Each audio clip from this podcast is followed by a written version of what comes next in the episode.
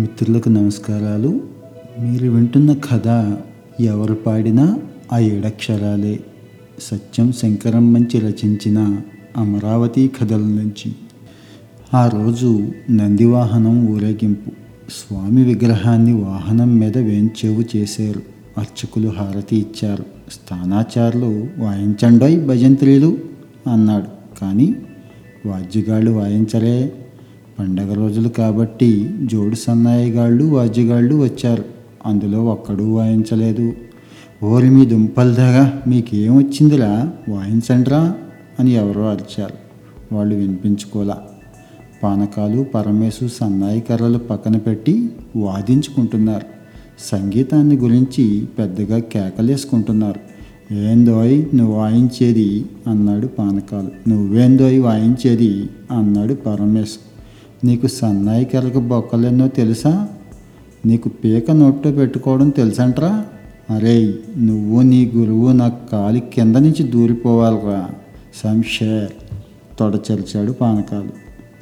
నా గురువుని అంటావురా నా ఏల తిరగబడ్డాడు పరమేశ్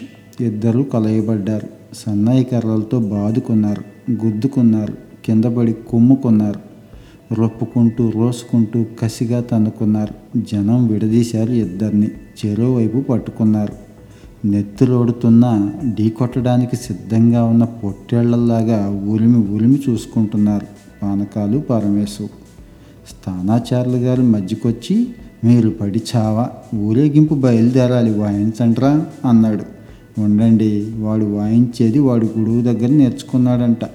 నేను నేర్చుకోలేదంట ఎవడు వాయించినా ఆ ఏడచ్చరాలే కదండి అన్నాడు పానకాలు పరమేశు ఊగిపోతూ ఏడచ్చరాలు కాదురా మూడచ్చరాలు వాయించి చూస్తాను అన్నాడు ఏడో మూడో ఏదోటి వాయించి ఆడవండ్రా అని అరిచాడు వాహనం దగ్గరనున్న అర్చకుడు ఎట్టకేలకు పానకాలు పరమేశు సన్నాయి కర్రలు చేతపట్టారండి ఇహ చూడండి వాళ్ళు వాయించారు కదా పానకాలు తనక తనక తనకం తనకం అని వీరంగం వాయిస్తుంటే పరమేశు నైవేద్యాలు జరిగేటప్పుడు వాయించే వరస వాయించాడు ఉన్న ఒకే ఒక డోలు వాద్యగాడు ఎవరికి వాయించాలో తెలియక కుడి పానకాలకి ఎడమ పరమేశ్కి బాధడం మొదలెట్టాడు తాళం వాడు వాడిష్టం వచ్చినట్టు ఇంకెవడికో తాళం వేస్తున్నాడు మీ వాద్యాల సంగతి నాకు అనవసరమని శంభులింగం భై భయమని శంఖం పూరించాడు ఈ ధ్వనులన్నింటినీ ముంచేటట్టుగా దూదేకుల సాయిబు ఖై ఖైమని బాకా ఊదాడు ఇలా పరమ భీభత్సమైన వాద్యఘోషతో ఊరేగింపు బయలుదేరింది ఈ వాద్యఘోష కోటలో ఉన్న పెద్ద దొరగారి చెవిన పడింది దొరగారు గుమస్తాన్ని పిలిచి జంజులు కొమ్మబూరలు తప్పెట్లు వినిపిస్తున్నాయి ముచ్చలమ్మ జాతర జరుగుతుందా అని అడిగాడు గుమస్తా గతుక్కుమని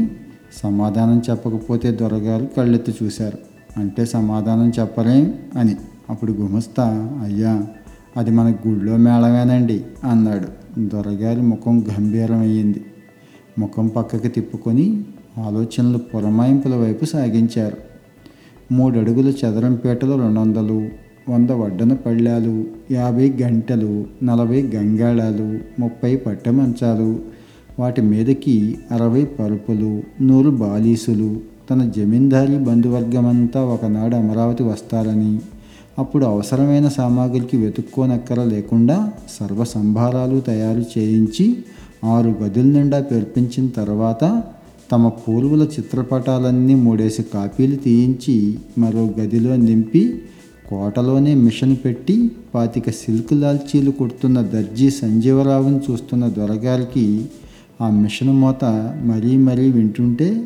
ఇందాక వినిపించిన గందరగోళం మళ్ళీ జ్ఞాపకం వచ్చింది ఇందాక మన గుళ్ళో మేళమే అన్నారు అని అడిగాడు దొరగారు గుమస్తాని అంటే దాని వివరం చెప్పమని అప్పుడు గుమస్తా అయ్యా తమ పూర్వీకులు అందరికీ మాన్యాలు ఇచ్చారు కదా సన్నాయి వాయించే వాళ్ళకు పన్నెండు ఎకరాలు డోలుకు పన్నెండు ఎకరాలు శంఖానికి పన్నెండు ఎకరాలు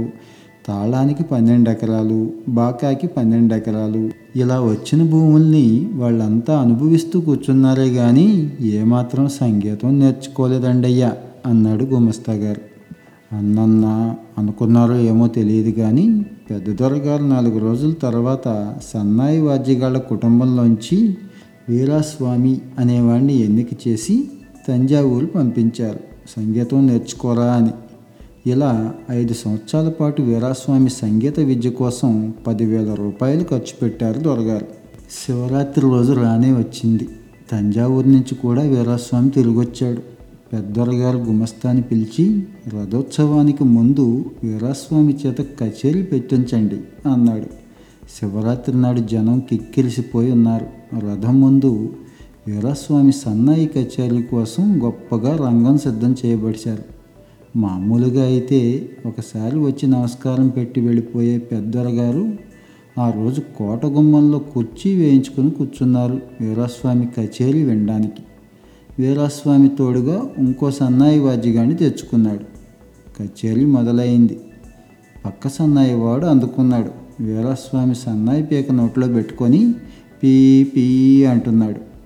దొరగారు మన వీరాస్వామి వాయించడే అన్నారు గుమస్తా ఏం మాట్లాడలేదు వీరస్వామి పీక నోట్లో పెట్టుకొని పీ పీ అంటున్నాడు పక్కవాడు ఆలాపన పూర్తి చేశాడు వీరస్వామి మాత్రం పీ